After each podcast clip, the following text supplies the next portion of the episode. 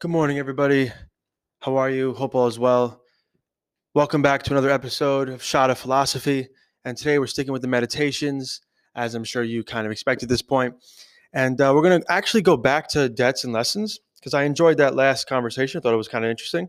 So we're going to bounce around a little bit in this chapter or this book for a little while. Um, and let's look today at number five. He's thanking his first teacher. So, my first teacher, Marcus says, thanking him for the following not to support this side or that in chariot racing, this fighter or that in the games, to put up with discomfort and not make demands, to do my own work, mind my own business, and have no time for slanderers. So let's start with the, the last sentence here, right? So, no time for slanderers, mind my own business, do my own work. Those are three really important things, right? I think those are three things that are even like super relevant today given our modern social media age, right? What if you minded your business, did your own work, and made no time for slanderers or people who spoke negatively of you? Gossip is poison. That's one rule I have with myself. I do not gossip. Like that to me is one of the biggest wastes of time. To sit around and speak negatively about other people to me is weird. I'm all for a joke here or there, right? Especially I prefer jokes that are like in, let's say like uh just like kind of, you know, like affectionate jokes. Like we like a family, you know, can joke about its members together. Right. I even think at times there's room for venting, right? Maybe we need space in a family or a group of friends to speak negatively of someone to kind of get it off our chest. And maybe the other person hopefully will provide a perspective that might be useful. Maybe we're not seeing things the right way. So that's not what I think he means by slander, right? And he's a Roman emperor, right? So he would deal he would have, you know, been dealing with this a lot you know unhappy people in the empire talking about him. He's walking down the street or you know he's looking out a window and he sees people and he's reminded of the fact that you know especially as an emperor but we can think about this on really every level of humanity you're never going to make everybody happy right? Whatever role you play in life you know even you know if you're a parent and you have a couple kids like somebody's going to be aggravated eventually right? That's a part of being in human society right? But this idea of slanderers gossip like that inherently, I think, unfortunately so, is a part of the human condition, right? We could argue that we're naturally social beings. Life is difficult. We all have emotions and thoughts, right? It's going to happen here or there. But I think trying to avoid it and making as little time for it as possible is a good idea, right? So this teacher of his, right, must have encouraged him, like, look, don't waste time with that. So I think for me, and I, have I've seen this with certain just people I've been around, like some people really make a lot of time to either A, slander other people, speak negatively about them, gossip about them for no reason, or we could even think of slander too, maybe as speaking um, falsehoods, right? As lying. I think that's an interesting part to add to this as well. So if you know you did X, Y, or Z, and you, you have the belief that people are saying you didn't, you really shouldn't worry about that at all. Right. So maybe slander, we could even extend the definition to an extent to not even just be negative gossip. It's like negative and untruthful gossip. Because especially at that point it's like this is this, this is not you know this doesn't warrant my time. I should not spend my time on people lying about me. And i also of course should not spend my time lying about others. And as i said earlier it's like not even you know not even making room for the gossip negativity that even might be true. Because what are we really doing when we do that? Again if we're not having some type of therapy with it where we're expressing it to get off our chest what have you it really is just like not a good way to spend our time right? And there's a lot of great moments in meditations that we'll likely cover where Marcus is encouraging himself, like, what should he spend his time on? And once again, I think last episode we talked about the power of this whole book, right? Of debts, and that word debt meaning obligations. That word obligations meaning we have a positive, in some cases, sense of indebtedness to ourselves. Well, and our loved ones, but let's extend that even, right? For the Stoic, you have an indebtedness to the whole world right? The stoics sort of you know among other reasons or in other ways stood out from the ancient greeks to be like no like it's not just about like you, like your city your city state right? Because the greeks also throughout history really fought each other right? The spartans and the athenians famously in the peloponnesian war. I mentioned last episode my papu my grandfather fought in the greek civil war which you know happened a few decades ago. So historically sorry so historically you have these moments in ancient Greek and modern Greek And even recently with the economic crisis, right? You had people rioting in the streets fighting each other, right? Different political parties. So you have this history of like, and this isn't, of course, just Greece, obviously, right? Um, but I think Marcus, as a Roman and applied to Rome too, right? Of course, um, sort of saw that, well, we have to make this better, right? So the Stoics were saying they believed in the idea that we're all global citizens, right? And they, they believe that we're all connected because of the nature of the universe. So there's a debt there to try to do good things, to do just things because we're all linked together. And that's a profoundly cool, I think, and powerful idea for the Stoics that they bring to the forefront of a lot of their philosophies. Right? So, to do my own work, as he's telling himself here, that work is the work of a person. And that means that we're linked to all other people and we're linked to nature and we're linked to the universe. And you see him in this meditations also make really interesting references to nature to inspire himself, not just human nature, but like nature, nature we see him talk about and grapple with the universe. We're all linked together, we're all connected. It's a very cool idea. So your work for him, when he's telling telling himself, this teacher taught me to do my own work, that's a profound statement. That's work that is to serve everybody. Right. And that should keep us busy. That's a big, that's a big ask or a big obligation, if you will. Then mind your own business too. Let's even think about this. How can you mind your business more? Which is more than maybe just saying, although this could be a good idea too, like how could you spend less time on social media?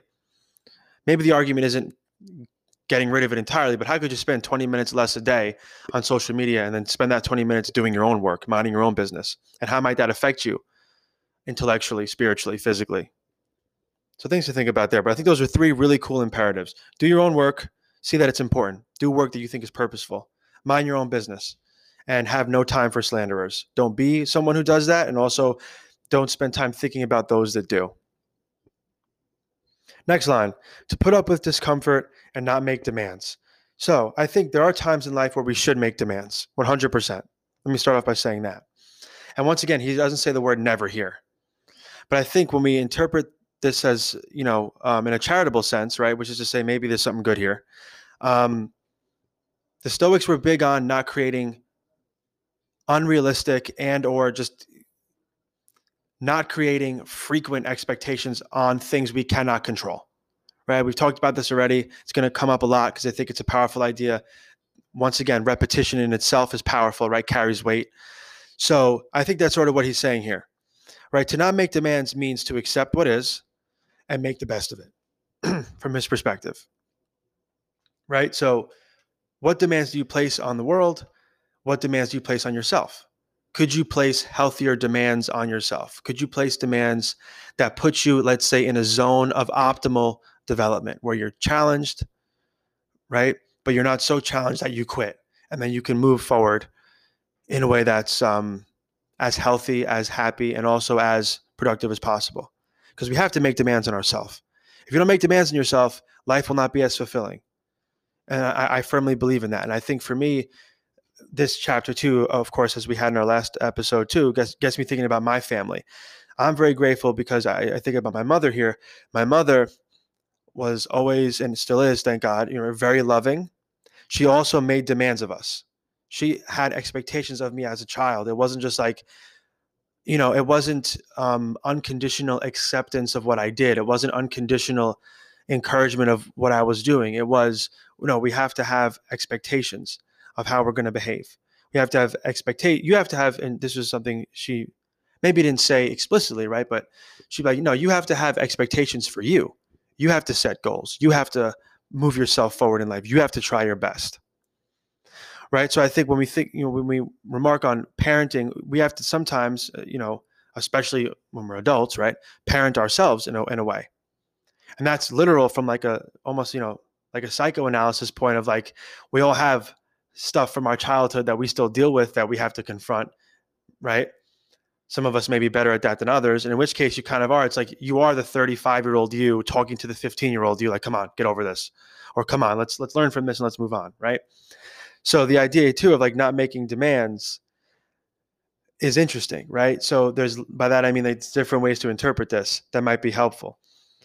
So we have to learn to not make demands of the external world, I think is what he's trying to say, but we should make demands of ourselves. Again, that we tell the truth, that we act justly, that we act courageously. That's a demand. When you get inspired by an idea too, right? I'm, I'm, I'm sure we could all relate to this. When you really get motivated, that motivation, that inspiration is kind of like making a demand on you. The Greeks would say like the muses descend from the heavens, right? And they just kind of inspire us in different ways. The gods too would descend from Mount Olympus and like almost make demands of you. Right? The muse being an external thing, I think is very cool. Right? It's like this this powerful idea that's that's you know it's driving you. That's kind of a demand in a sense. So then maybe we think about internal demands and how those might be healthy and unhealthy, how we can work with that more effectively. And we think of the notion that again, if we free ourselves from expectations to a larger extent on or from placing expectations and demands onto the external world, we have to ask, would we be happier? To do a good thing, Marcus says later in Meditations, that's the reward. If you do a thing with good intentions and you've thought about it rigorously and you do think it's a good thing, that's enough. He writes to you know, himself as the emperor to say that because maybe he passed a law or he did something for society that was a good thing in his mind, but like nobody cared they maybe even benefited from it, but he didn't get a thank you, right? Or, or seemingly there was a lack of appreciation. We all deal with this. Back to parenting for a minute. Parenting is a very thankless job at times. I'd imagine. I don't have kids. I'd imagine, right? Like you do all this stuff for these people, and they might people meaning your children, right? And they don't necessarily always have the best time at the thing you planned or they don't always you know say thank you in the exact way you would like them to. And we can think about this in like every human relationship. In relationships too you do something nice for somebody they're having a rough day or whatever and they just don't they're not they're not as you know grateful as you thought they'd be. Right? Um, one thing too and i you know i think about this with work as well of course right? It's like or you, you help a colleague out they just don't really say thank you right? Or like they don't reciprocate in the way you would like them to. Well who really benefits from you getting mad about that? Nobody. You can learn from it, or maybe I'm not going to reach out and help them like that again, right?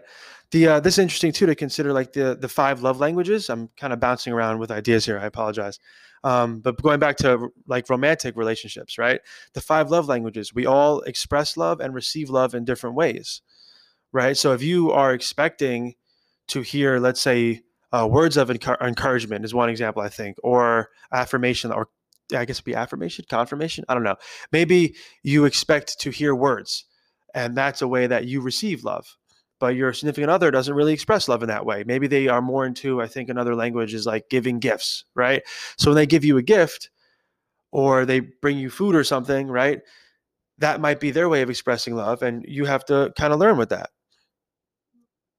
right? So you have to learn how to express gratitude and also understand that other people might not express gratitude, not because they don't appreciate it or they don't appreciate you, but because they don't understand that in the same way.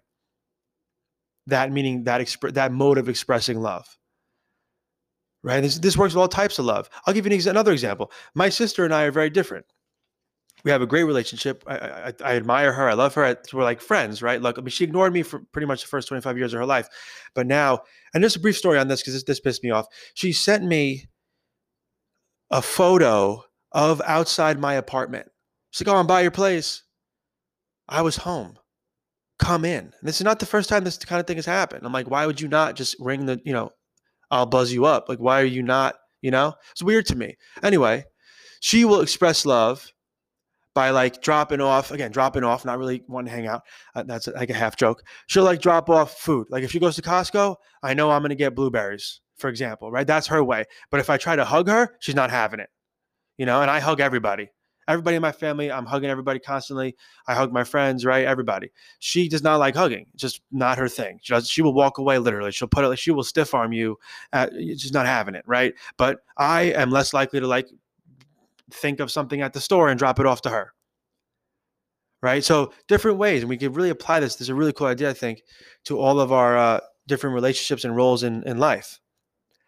Um, so again, if I demanded that she hug me, it would just be awkward. Right? Not the move.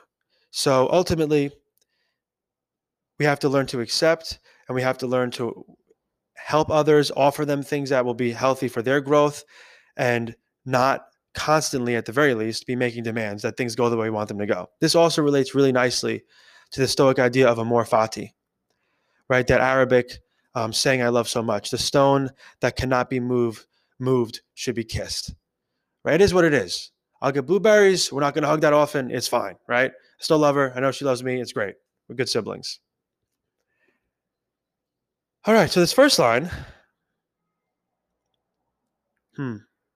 I don't really get this. I, I, think maybe this is sort of this could be literal, right? So to say to not support this side or that in the chariot racing, this fighter or that in the games, that could literally mean like don't pay much attention to those things because they're not philosophy, right? So maybe it's like you can go and enjoy because Marcus also too was like you know practicing philosophy of course doesn't mean it's like you're just shut in your room reading books all day obviously it's the opposite of that but maybe it's like you don't want to get too much into that aspect of things Maybe it's that. I don't know. I really don't know about this line. Um, maybe it means like to be open to the idea. I don't know. Yeah, that's the best I got for that. That could have been very literal, and I, am confronted with this a lot in the, with the meditations because some of them also seem random. I'm like, I don't know what could, I, I what could what could even be said about this that would make sense. So we'll leave this there, right? I think that was a good uh, good few minutes, or hopefully it was. So hope this was useful for you. Uh, thank you for listening and I'll talk to you soon. Take care.